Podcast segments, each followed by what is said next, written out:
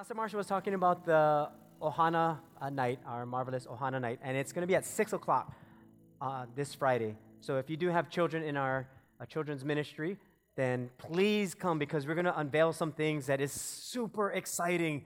Uh, like, I would like to tell you tonight, but I, I have to wait uh, till Friday night. Seriously, there's, there's so much to talk about because this is going to change the way church is done in children's, uh, in children's ministry uh, as far as I can see.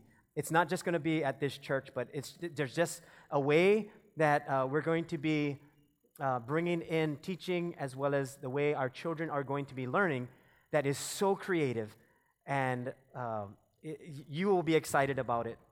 So if and so hopefully you can come Friday night uh, if your children are in our children's ministry. Uh, and then if not, you'll be seeing it happening, you know, throughout the years and months. Uh, but if you, if you can wait that long, if not, uh, come this Friday and it'll be super good. And this, these are the shirts that we're wearing. Uh, it, is, it is exclusively on Friday night that it'll be uh, sold for our children. And it's, it's only $5 for the children. Adults are going to be $10. And around it, it says, I am fearfully and wonderfully made. Marvelous are your works. So it comes after Psalm uh, 139, that verse in there, uh, verse 14, I believe. And it's just reminding our children who they are in Jesus. They, they are fearfully and wonderfully made. And that's, that's what we want to bring to our children, your children. So we're super excited about that. Uh, yeah, just wait till Friday night. That'd, that'd be so good.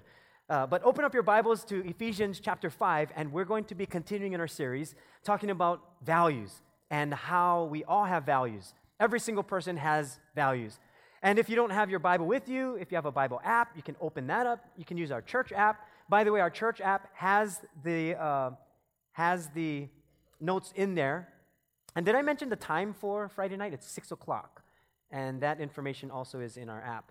But when we, when we look at values and we think about what we value, most of the times we don't actually put a list together to say, here are my values. Normally, it just happens as a result of life that we, we want to, day by day, live a good life, a happy life. We want good relationships. We want a good job. We want a good family.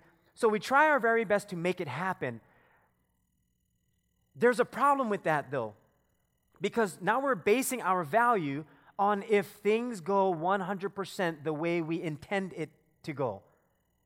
Now, we know, we know from life and experience that not everything runs smoothly. Not every day is going to go according to plan. There are things that happen in our lives that we're not prepared for that may kind of bump us off of what we truly value.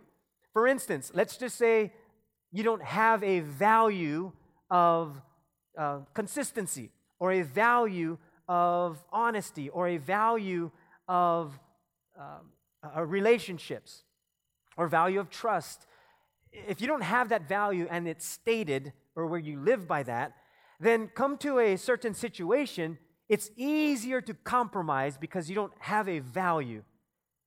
You, you can compromise because you don't have that value embedded in your heart and in your soul. It's not something that you live by. So we can compromise because we don't have values that we kind of list or, or put into our hearts. So tonight, what we're going to do is we're going to be looking at some ways in how we can not just put together some values, but utilize this thing called time in learning about our values. Tonight, we're going to talk about the value of time. How many hours in a day do you have? 24 hours in a day. Do I, ha- do I have any more? Do I have any less? We all have the same amount of time in a day, regardless of who you are, where you're from, how much money you have, what job you have. No one can change time. It is what it is. It's 24 hours in a day, seven days in a week, 365 days in a year. So we can't change that, but for some reason we try. And we often say, I don't have enough because I'm too busy. I'm too busy. I can't do that. I don't have enough time. And and to some degree, that's that's true. But really what we're saying is it doesn't make sense because we don't we don't have time. Because it is what it is. You, you can't say, oh, I, I need more hours in a day. So now I have time. I don't have enough hours in a day. Where did my time go? We only have now 20 hours in a day. It doesn't work like that, but we speak in that kind of way. And the problem with that kind of mentality is if we're thinking we need more time or we don't have enough time, then we're going to be fighting against something that we, that we cannot win against, which is time. If we had 28 hours in a day, do you think we would be more consistent with things? Do you think we would, be, we would have more time with our family? No, we would fill up whatever time is given to us because that's how we are as human beings. So instead of focusing on time, let's focus on something else because we're all given the same amount of time to accomplish all that needs to be done and to become all we're supposed to be. But if we're focused primarily on not having enough time or become who we're supposed to be, then we'll always have that struggle of not having enough time, which is the biggest problem. So it's not the time that I have that's the problem. The problem is this one word, and the word is energy. How much energy I put into the time I have. You see, you, you can say to your family, oh, let's spend time together. And you can spend four hours in the same room together doing nothing, doing your own thing. Oh, I'm going to spend time with my children and I'm on the computer. No, no, but I'm with you guys. No, no, no. I stayed home today from work so I can spend time with you guys. Yeah, yeah. Daddy, play. Yeah, yeah, good. Go. I play this. Yeah, good. So, do this one. Watch this. Okay. Yeah, see, I'm spending time with you. Daddy's here for you. We can say that, but we're not putting any energy there. And we can do that for four hours. Or we can say, you know, daddy got 15 minutes of undivided attention to you. And you sit with your child and you play with them. Look into their eyes, talk to them, ask them about their life story, ask them how their day was going. If they're two, then you do something else. But you spend that, that can you see that it's, it's that energy that you put into that time that's going to matter? And I tell you something, someone would rather have that 15 minutes of undivided attention than four hours of de- just your presence. So the amount of energy we pour into something is far more valuable than how much time we have in something. And that's what we want to look at tonight. In Ephesians chapter 5, verses 1 through 20, Paul the Apostle is addressing the church because they're dealing with some things, and they're, they're, a, they're a new, a, a new, it's a new way of thinking for them this thing called Christianity. They're trying to learn what it means to live with the Spirit of God. Before it was about the laws of God, so they had to follow the laws, which they could never do. But because Jesus came, died for our sins, and then rose from the grave, because he did that, he said, Now I'm going to send you the Holy Spirit to empower you in how you're supposed to live. In other words, we cannot live a life as a believer apart from the person of the Holy Spirit because we don't have the power on our own to live how we're supposed to or to reach our fullest potential. So God says, I'm going to give you a helper, the paraclete, the helper, the one that comes alongside of you, the counselor, the guide unto all truth. He's going to help you. And we need that help. So, Ephesians chapter 5, Paul is saying, here's, here's how we're supposed to live as believers. And he starts off by saying this follow God's example. In other words, He's our Father, we are His children. Follow how Dad does things. This is the greatest example. He said, God is the greatest example, so follow him. Therefore, as dearly loved children, and walk in the way of love, just as Christ loved us and gave himself up for us as a fragrant offering and sacrifice to God. But among you, there must be not even a hint of sexual immorality or of any kind of impurity or of greed, because these are improper for God's holy people. So he's saying there is a clear distinction between how we're supposed to live and how we're not supposed to live. Nor should there be obscenity, foolish talk, or coarse jesting, which are out of place, but rather thanksgiving. So he's saying, here's how we used to talk. But now you replace that with thanksgiving. That now you have a thankful heart because God is changing us. For of this you can be sure no immoral, impure, or greedy person such a person is an idolater, has any inheritance in the kingdom of Christ and of God. So he's speaking of the kingdom of God. He's saying, listen, there's a new way to live, and the way we've been living is not it. Here's the new way, because this is the kingdom of God. Then he says, Let no one deceive you with empty words. For because of such things, God's wrath comes on those who are disobedient. Therefore, do not be partners with them. So he's saying, if you want to have this new lifestyle, if you want to have these values, you're going to have to not partner with those who do not have the same type of values. Now, he's not saying don't reach out to them. He's just saying if you want to establish these new values, then you're going to have to reestablish how you're getting these values, who you're surrounding yourself with, with these types of values that you want to have. Are they going to pull you away from the values that God is trying to give to you? Or are you pulling away from them and saying, God, I want to establish these values with you? For you were, this is verse 8, for you were once darkness, but now you are light in the Lord. Live as children of light. For the fruit of the light consists in all goodness, righteousness, and truth. And find out what pleases the Lord. In other words, he's saying, don't give up. You're going to slip up. You're going to, you're going to mess up from time to time, but just keep finding out what pleases the Lord. What is what what makes God happy or what pleases him? How, how does he get pleased? And the Bible even tells us without faith, it is impossible to please God. So our faith in him is required. In verse 11, it says, Have nothing to do with the fruitless deeds of darkness, but rather expose them. It is shameful even to mention what the disobedient do in secret. But everything exposed by the light becomes visible, and everything that is illuminated becomes a light. This is why it is said, Wake up, sleeper, rise from the dead, and Christ will shine on you. So Paul is saying there is hope. There is hope. We may be living in darkness, but because of the light of Christ, he's going to shine on you. And then we get to the, the, the, the part we want to focus on tonight, and that is in your notes if you're using the, our church app.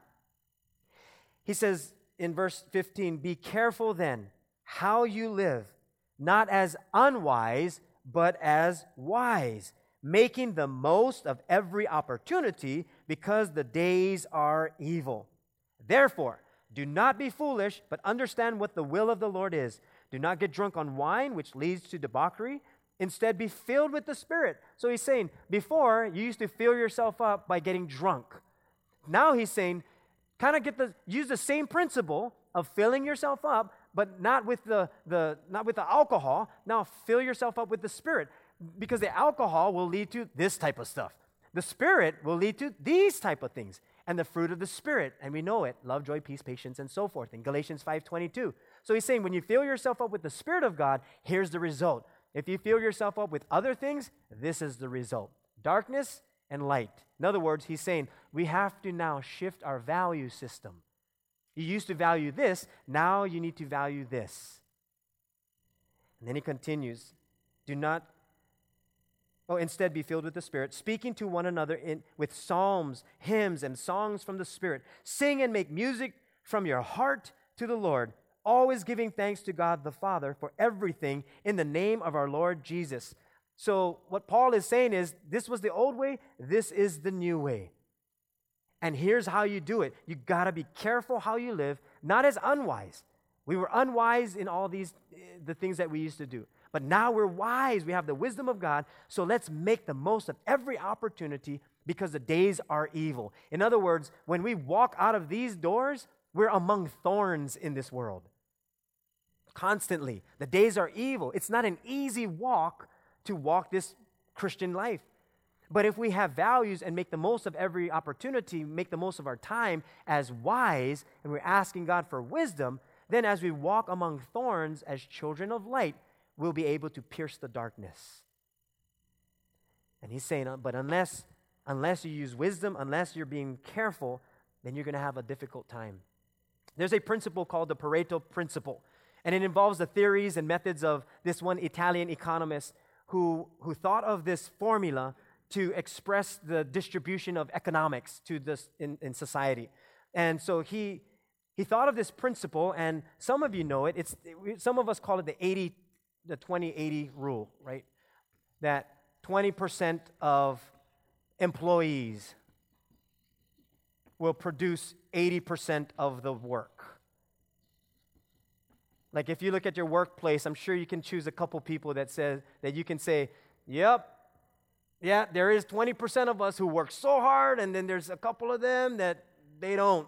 And if you can't find that person, might be you. So be careful of you know judging other people.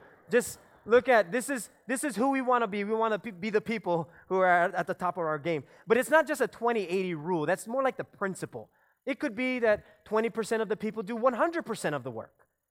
But the principle is that there is a there is a way to value time and the amount of energy that is put into the time we have that even 20% of employees can do 80 to 100% of the work. Why? Because they're pouring all of their energies into it that's why that principle works we're going to learn how to make the most of the opportunities that God gives to us by understanding what energy is all about and how we can maximize the effectiveness of our time. We're going to learn how we can be wise in the way we live and how we distribute our energies toward things and also with people. And so we're going to look at some values when it comes to our time. And we're going to look at three. Here's the first one, and we want to be very simple, and it's to pour my energy into what is most important first that I'm going to pour my energy into what is most important first. Because if we just look at our schedule, now we're slave to our schedule. Versus saying, wait a minute, I'm going to pour my energy into what is most important first. So I'm just going to give you a quick example of uh, importance. And we, we, we've heard the story before of a professor who was in his classroom and he was teaching about values. And so he had this big jar of sand and he had five huge rocks. And he said, "Okay, I need you I need you to put I need you to put these rocks into this jar with all this sand in it. So they tried and they failed because they're trying to shove all of these rocks into this glass bottle. Well, the professor comes back up, pours out the sand, puts all the five rocks in first, and then pours the sand back in, shuffles it, let it lets it settle, pours the rest of the sand in, lets it settle. So now he teaches them that before you do anything else, you put the five rocks in first. Everything else is just sand. The most important things in your life comes first. Because in the end, everything else is sand. I cannot tell you how many people I'll, I'll, go and, and pray for or talk with, or even in the hospital and, and talk to them about life. And, and you know what they always come back to? They never tell me, I'm so glad I made all that money. They never tell me, I'm so glad I, I got more jobs. I'm so, they always say this I wish I spent more time with my family. That's their cry. Now, we, we're here, we, we're, we're in this thing called time, and we do have to work, or we, we need income so that we can survive and live. So, what we're talking about is a complete balance of how we do this. And how do we get those five rocks in? And what do those five rocks look like? For me, and if I look at the most important things, uh, the first one, of course, is my time with God. We call it devotions and prayer. And I, I, I, must be in the Word of God. If I'm not in the Word of God, it, it won't be too long before um, I'm done. And, and, and because, because I truly believe in who God is making me to be, because you truly believe in who God is making you to be, then spending time with Him is so valuable. It's one of the rocks that we should have. It's spending time with Him. Or li- like what we're doing tonight, we're gathering together on a weekly basis, or if you if you come to Sundays and Wednesdays, that you're saying, God, I'm pouring my energies into my relationship with you. That is unbelievable. You could be doing anything else right now, but what you're saying is, God, I value you. That speaks volumes, not only to yourself, to God, but your loved ones. And it speaks volumes to people that surround you, your friends. So that, that first rock, your devotional time and prayer, this one is daily. Like I needed more than just Sundays and Wednesdays. Like, I love eating. As much as I love food, I don't just eat food because I like food. I eat food so I don't die. How long can I go without food? I don't know. Two, three minutes? I don't know how long, how, how long that we can go without food. I'm always snacking. So we need spiritual food. Because the question is, how long can I go without spiritual food? And I need my spiritual food. So that's the first thing. That's the first rock that we have. Just our time, my time with God. And then the second thing is my time with Heidi. It's our date nights. Date night and spending time together. That, that is a rock in my family, in my life, because she's my wife. So I want to make sure that that's a part of my life. My time with Heidi. That, that has to be uh, one of the rocks that are put into my life, lest everything else fall apart and I get leakings. So we want to make sure that whatever, whatever rock you're going to put in there, and if you're not married, if you're single, you find out what that rock is. What is your next rock? What do you need to put into your daily life, your value system? What does that look like? And then also my family. Now, my, my children are grown up, uh, my two boys, one is 29, one is 23, but I also have grandchildren. And they call me up, Papa, I want to come over. I'm like, it's 9.30. You don't have school tomorrow. We have school. Well, you got to go to school. Papa would love for you to come over, but you have school tomorrow. Can we come over on Friday? We don't have school on Saturday. Let me think about it. These kids are brilliant. They set you up, you know, so don't fall for it.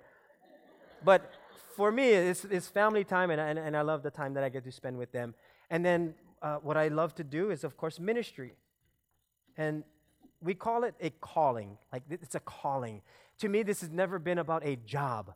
Uh, I always believe, and the Bible speaks it this way, that there is the hireling and then the ones that are the called ones. The hireling, when the wolf comes, the hireling runs away from the, the trouble. And that's the hireling that is hired to take care of the sheep. But the one that is called, the one who has that assignment, will be there to guard the sheep.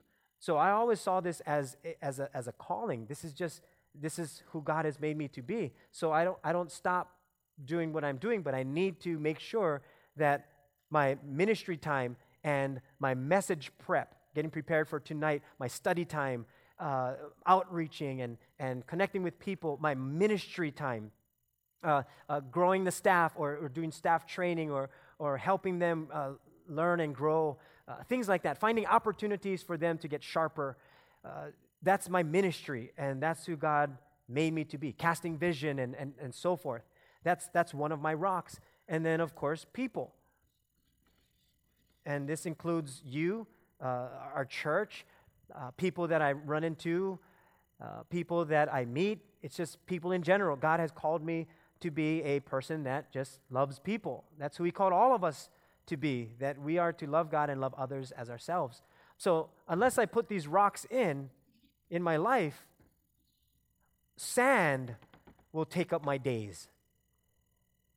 And if sand takes up my days, at the end of the week, I'm just, I'm not, I'm not productive. I'll look back on my week and say, what did I do with my whole week? What did I do today? Was I even productive today? Did I do anything? In other words, what did I value today? Did I value these five rocks or was it just sand? Because that will give me, God bless you, because that will give us a, an idea of what we truly value. Because if I value sand, I have to be honest with myself and say, you know what? I've been valuing sand all this time. But now that I know that, now I want to get to the rocks of my life. And then you pray and ask the Lord, what are my five rocks? What does that look like? The Bible even tells us in Matthew chapter 6, verse 33, but seek first the kingdom of God and his righteousness, and then all these things will be added to you as well, or be given to you as well. In other words, God is saying, when you put in the five rocks, the major things, I can add whatever else, and it won't take you away. It won't, it won't diminish you, and it won't devalue you, nor will it knock you down because you have foundation in your life. Everything else can be added. And at the same time, if I don't have time for other things, or if I don't, if I have my rocks in first and my time runs out of my day, but I did my five rocks, it, it really doesn't affect me. It, it just doesn't affect me because I made sure I took care of my five rocks. But if I was doing all this sand and then at the end of the week I'm trying to just shove a rock in there, you'll get frustrated, you'll get stressed out, you'll, you'll start to bicker and complain with each other, and you, you will have a difficult time because you're trying to make this rock work. Some of us know it as hitting rock bottom. Or we say it like this oh, my marriage right now is just rocky. My relationship with my son, my daughter, so and so is rocky right now. Why? Because you're, now you're trying to fit this in when all this time it was just sand. So we have to reevaluate and rethink that we're, we need to seek first the kingdom of God and pour my energies into what is most important. You know, as we get ready for our, our marvelous Ohana night this Friday, there is so much work to be done, so many things to be done. But I, I kind of got our team together and said, look, let's just do the best that we can with what we have and then we can continue on from there on. But if we're doing this and we come to Ohana night and present whatever we're going to present, God will be pleased. Because each individual is making sure that we're taking care of what we need to. That we're in the Word of God, making sure we're doing our devotions, making sure we're hearing God's voice. Because work will always need to be done. But, it, but I, I, cannot, I cannot do outside things when this is not even in yet. I got to make sure I'm doing these things. And will you slip from time to time? Absolutely. That's what Paul was saying. He's saying, listen, these things are going to happen. But then we, we come back and then we reevaluate, we restructure, we revalue, and rethink how, we're, how we've been doing things. Paul was bringing in a system that they could use because he knew that from time to time we're going to miss a rock or two. And then we get back on track, dump out the sand, and then redo some things. Find out what your five rocks are and what that looks like. And you might have to sit down with your spouse, you together, just sit down and evaluate and say, what are our five rocks? What does that look like? And you may be separate. You may have yours, and she'll have hers. Or you can do it separate and say, let's start with 10 rocks. You do your 10, I'll do my 10, and then narrow it down to five. But the principle is that you're going to pour your energies into what is most important first. The second thing is to focus on heart more than time. Because we can't change time, but we can change heart. We can definitely change heart. And God is the master at changing our hearts. He is so good at heart surgery because He's the one that knows how the heart operates. When it comes to our time, there are going to be two things that will change guaranteed. When it comes to time, two things will change guaranteed, that it will never stay the same. Guaranteed. It is our schedule and our age. Those things will change, guarantee. So if we look at our energies, we also have to adapt our energies according to our age, even our schedules, because that changes. For instance, my children are grown up, so my schedule changed because I no longer need to go uh, take them to school or practices or things like that. But now my grandchildren are, are you know, up in age, 8, 6, and 4. That's their ages. And because they're 8, 6, and 4, I am 8 years older than when my first, you know, my first child, uh, grandchild was born. So I'm 8 years older. I was 37 as a grandpa. wow. And, and so, actually, it's not that bad being 45, but that's not the point. As he grew up, now he's 8, he, he wants to play not with Papa, but on Papa. Like he wants to jump on my back. After church, watch them. They run up to me and they just jump on me. So my energy has to almost match that. Or I tell them, don't jump on Papa.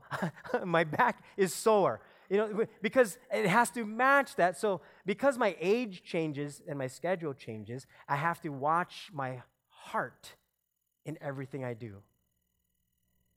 Because it's going to be the heart that would determine how much energy is poured out into something.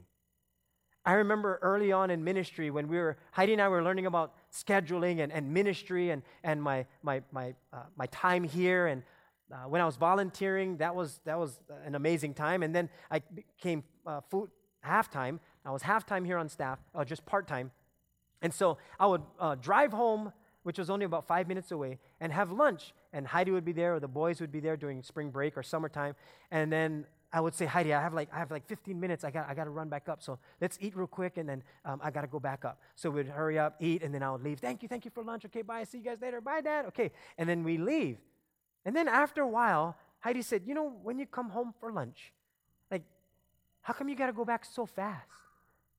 You, I, I know you have an hour for lunch, but like you come home and then you leave. I said, Heidi, there's so much to do. I just want to I just want to make sure everything's done. And she said, but where's where's our time? I said, what do you mean? I, I come home and I, I'm, I'm here. And she goes, yeah, but it's just like you're, you're here for a little bit. The boys don't get to see you, and then you're gone. I said, okay. And I got offended. I was like, okay, okay. When I come home, then you better give me your undivided attention, and the boys better play at me. Like I said, so it's almost like I was pulling, putting, putting like parameters. Okay, when I come home, then they gotta listen, and then make sure they don't yell at me, and make sure they, they listen to me, make sure you know they put things away. And so, so when I would come home, I say, okay, Daddy's home, let's play, and I'll just kind of go through the motions for 15 minutes. Okay, Dad, gotta go. Okay, bye. And then after a while, she's like, you know what? It's like you're here, but you're not here. I said, what do you mean I'm, I'm here, but I'm not here? That don't make sense. She goes, no, no, no. You, you're here physically, but you're not here like, like you're, you're not here with them. So we got into fight after fight, and I said, what do you want me to do? I said, and I, I remember saying, you let me quit. Inside, I was like, please don't tell me quit. Please don't tell me quit. and she goes, no, I don't, no, that's not the idea at all. I said, okay, so what do you want me to do? She said, just be more mindful of the 15 minutes that. So we got into fight after fight. So finally, God brought in good correction. And so he said, Hey, um, how about if you are faithful with the 15 minutes for the both of you? Just be faithful with the 15 minutes. So I, I came home one day, I said, Okay, Heidi, I'm trying my very best to come home for lunch and then spend the amount of time that I need to, but sometimes it's just that busy. So how about we do this? Let's be faithful with the 15 minutes because all we do for the 15 minutes for the past couple of months is fight with the time we have. So it's like, what, what are we, why even have 15 minutes if all we're doing is fighting? So we prayed and we said, okay, let's, let's focus on those 15 minutes and let's just enjoy the time together with our family. I said, let's, let's try that. And it's amazing that God's Pareto principle, if you think of it in that way, that He said, if you're faithful in the little time you have now, then you'll be faithful in having much more time later. And it's amazing that those 15 minutes that we got to spend with our boys and together was it was now with heart. Because not only was I present there, but my heart was engaged also. That I poured my heart into that amount of time. And it changed everything. And it's, it's like when, when, when the heart is involved, then it's, it's so much more, not just noticeable, but received. Because it's not about the time poured into it, it's the amount of heart poured into whatever time is given. My children would rather have 15 minutes of my heart than one day of my time with no heart. Because those are the things they remember for life. It was the nation of Israel when Israel wanted a king. They're saying, We want a king like the other nations. We need someone to rule over us. In other words, they were rejecting God's rule. They said, We want a king. So God says, They want a king? Give them a king. So they got a king, and his name was Saul. Well, Saul turned out to be a horrendous king, not a good king. And then there was another king that they were going to choose that God said to Samuel the prophet, You need to go and choose the son of Jesse. So Samuel goes, and now he sees the sons of Jesse. And he goes between these brothers and he's saying, Oh, surely that's the one. Lord, surely, he says, No, not, here, not that one. Okay, next one. Oh, surely this guy, this guy's handsome and he looks fit for a king. He says, No, that's not the one. He says, What? How can this be? So he goes through all of the brothers. And then the Lord speaks to him in 1 Samuel chapter 16, verse 7. The Lord speaks to Samuel and says, Do not consider his appearance or his height, for I have rejected him. The Lord does not look at the things people look at. People look at the outward appearance, but the Lord looks at the heart. And finally, he goes and finds David because David wasn't even a part of his brothers being chosen. He had, Samuel had to actually ask Jesse, Are these all your children? Yep, all of them. Well, there's, there's one like ruddy teenager. It's like he's a teenager, though. I don't think you want the teenager. I mean, he's a He's a, a teenager. You know how teenagers are, Samuel. Come on. Really? Yeah, go get him. Well, they bring in David, and Samuel says, That's the one. Jesse is thinking, That's not the one. No, you don't want. This, this is not the king. And Samuel, Samuel recognizes something that God recognizes. That David, and we read later on in the New Testament, David was a man after God's own heart. That's who we model after. We model after God's heart. So if you're if you're at a place that you're saying, ah, but I don't know, I don't know how to, I, I wouldn't know how to do these five rocks. I don't know how to adjust my my energies into the time I have. Yeah, my age is different. My schedule changes. I don't know how to do that. Look look to God. He's the greatest example of pouring your energy into something. And when I say energy, it's not energy as in, you know, new age spiritual thing. Oh, energy, there's so much energy around here. It's not that. It's not a, it's not a religious thing. It's the, it's, it's the joy, the strength that God gives to us that we can pour out into other people and into our families. And I'm just being real. Sometimes people come up to me, oh, I love that you're talking about the energies. You know, the energies. Uh, I was talking about the energies. So I just want to make that crystal clear. But that, that's, where, that's where God is saying, this is what determines your energy. It's always going to be your heart. That God was letting Samuel know that when the heart is determined, when the heart is uh, when the heart has that, that joy and that strength of it, there's nothing that can stop that kind of heart.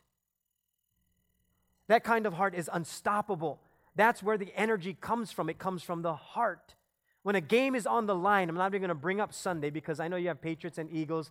Yay, Eagles! But you have these two teams battling you know, back and forth. But the one thing that I could see was that one team was working as a machine because they're, I mean, they're just clockwork. They know what to do, they've been there. And then you watch this other team, they had heart. And not saying that this team didn't have heart, they had heart, absolutely, or you don't get to the Super Bowl. But usually, usually, the one that has the heart wins or the, the one that has more heart, I guess you could put it that way. Because it's like they're hungrier. They will find a way to make it work. And they're not operating as a machine in what used to work. It's their, their heart is involved in it. And, they, and no matter what, they could be tired, bleeding, sick, broken arm. They'll, they'll say, Coach, put me in. I'm, I'm in the game. I can still play because I have the heart. They can still do that because the heart produces the necessary amount of energy that is required to complete whatever it is that you have the amount of time for. That's what the heart does. You know what that reminds me of? That kind of heart? Moms. Moms. Now, I'd love to say dads too, but there's just some things that we dads just don't do when we're sick and dying with a headache that moms can do when they have like 150 fever, throwing up, and they still take care of the children in such a way that is phenomenal. Not judging the heart of a man, but there's something in moms, and God put it there. It's like He's saying, You moms, you, you have a quality about you because you give birth to children. So, men, if we ever want to learn about the heart more than time, look to the moms. Because these moms, they are phenomenal. The way you raise children and how you do what you do is just phenomenal. You could be sick out of your mind, but you still do what needs to be done. I get on Splinter, I'm out cold. it's like You know why we're laughing? Because it's true. So I'm just being truthful here. But the last thing is this not just focus on the heart more than time, but, but stay, and I'm, I'm joking to some degree, to some degree. Uh, but stay connected to God. That's the last thing. Stay connected to God, who is the source of our energy. That's who God is. He's, he's our source. He's the one that he, he provides for us, that strength that He gives to us, the, the way we need to think, the wisdom that He gives. The Israelites, they build the walls of Jerusalem. If you read in the book of Nehemiah, they rebuild the walls of Jerusalem. Nehemiah looks at the walls and he says, It's in ruins. He's distraught. He needs to, he needs to gather his thoughts. And finally, they get permission to rebuild the walls. It's fully funded. They rebuild the walls in 52, in, in a record time of 52 days. So now they're going to celebrate. Ezra comes out, the prophet, and he starts reading the books of the law, the laws of God. And now he's reading the laws of Moses from the morning till noon. So no complain if church go long. These guys was from 9 in the morning to 12 noon, 3 hours. And they wept. They were so excited about what was happening. And they were cheering, they're shouting to God, they're praising God, and they're weeping at the same time, as well as thinking of, boy, we've, we've missed the mark so many times, and God has been so faithful. And so they're, they're going through all of these emotions. And then Nehemiah, Nehemiah 8, verses 9 through 12. Nehemiah the governor, Ezra the priest, and the teacher of the law, and the Levites. Did I say Ezra the prophet? I apologize. Ezra the priest. And the Levites who were instructing the people said to them all, He said, This, this day is holy to the Lord your God. Do not mourn or weep. For all the people had been weeping as they listened to the words of the law. Nehemiah said, Go and enjoy choice food and sweet drinks and send some to those who have nothing prepared. In other words, it's time to party. This is when we're going to celebrate. So go, go drink. And he's not saying get drunk, he's just saying go drink and, and have fun, enjoy the food, and send to those who don't have. In other words, let everyone celebrate because this day is holy to our Lord. And then he says this He says, Do not grieve. Do not grieve, for the joy of your Lord is your strength. The joy of the Lord is your strength. The Levites calmed all the people, saying, Be still, for this is a holy day. Do not grieve. Then all the people went away to eat and drink, to send portions of food, and to celebrate with great joy, because they now understood the words that had been made known to them. In other words, Nehemiah himself and Ezra the priest said, Here's where we are. Let's realign ourselves to God's value system. Let's not get emotional about this because emotions are not the strength of the Lord. It's the joy or the, the emotions of your soul is not where your strength is going to come from. It's the joy of the Lord that will be your strength. And when, when Nehemiah brings this in and Ezra reads the Word of God, everyone begins to understand. And the, the reason why they began to understand is because now they were realigning themselves, staying connected to God. They had been disconnected for a while. And now they're saying, Lord, we want to stay connected with you because you are the source of our strength. It's the joy of the Lord. It's your love for us. And it's your strength in us that are going to be what brings us into our future. That the joy of the Lord, not the emotions that are going to be our strength. God is the source of our energy, and He proves that. And if you've ever been lacking in your in, in joy, and if you've ever been feeling like, boy, I, I, I, I get emotional from time to time. Yeah, sure, hormones are going to do you know part of that, but at the same time, I have to go back and say, Lord, am I connected with you? Or am I distant from you? Do I have to go back to one of my rocks being my time with you, Lord? And maybe you started off great in the beginning of the year. Maybe you tapered off, but just get that rock back in. You may have to pour out some sand first and get rid of the unnecessary things and then get back into the Word of God. It's amazing. We can, we can spend time doing pretty much anything else without even a second thought. But when it comes to the Word of God, it's a fight and a struggle, which is the indication that this is what is needed for our soul. And you know what you're fighting? You're not fighting time. You're not fighting the fact that I don't understand the Word of God. You know what you're fighting? You're warring against flesh and blood. That's your fight. Your flesh doesn't want to read this. Your flesh doesn't want to spend time with God. Your flesh loves when we're farther away from God. But when, you, when you're connected to God, your spirit is built up. And when your spirit is built up, now you're valuing more of the energy you're pouring into that time with God than it is just spending time with God.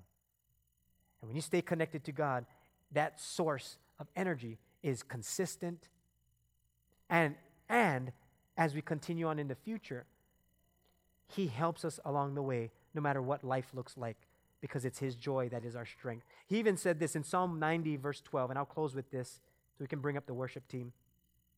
The psalmist says it like this So teach us to number our days. But here's the second part that we may gain a heart of wisdom.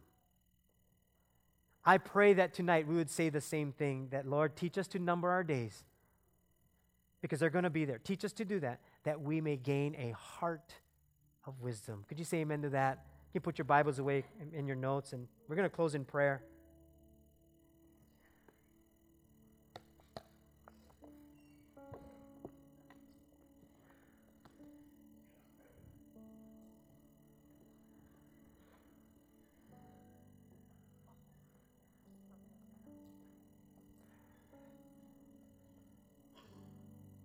Bow your heads with me and close your eyes for a moment?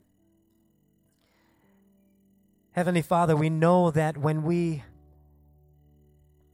reevaluate, the word value is in there. Sometimes we forget about what we should truly value. But it's times like this that we get to revisit where we are at this stage of life, what our schedule looks like, and where our energies are going, and just reevaluate. And the value of time, Lord, is something that is it's a blessing from you. But it's the amount of energy that we pour into the time that we have. So Lord, I pray that as we think through our five rocks, those those things that are most important, that as we seek the kingdom of God and your righteousness, all the sand will be added in later.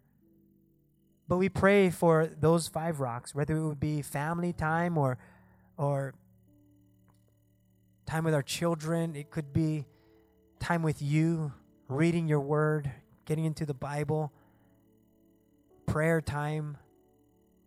Whatever it is, Lord, can you speak to us what our five rocks would be? And that we'd write it down and list it and even put it in our hearts. And I pray for all of us tonight, Lord, as we step into this next season together, that we would learn and grow. I pray for us as a church, Lord, that as you continue to grow us as a people, as we build our spirit, as we go out into the world, that we would reach out to other people who don't know you. You've given us an assignment, Lord, that is one of our values that we love people into your kingdom. So help us, Lord, as we kind of conclude tonight, but we don't finish here, Lord. We actually begin because when we leave here, that's when ministry really begins.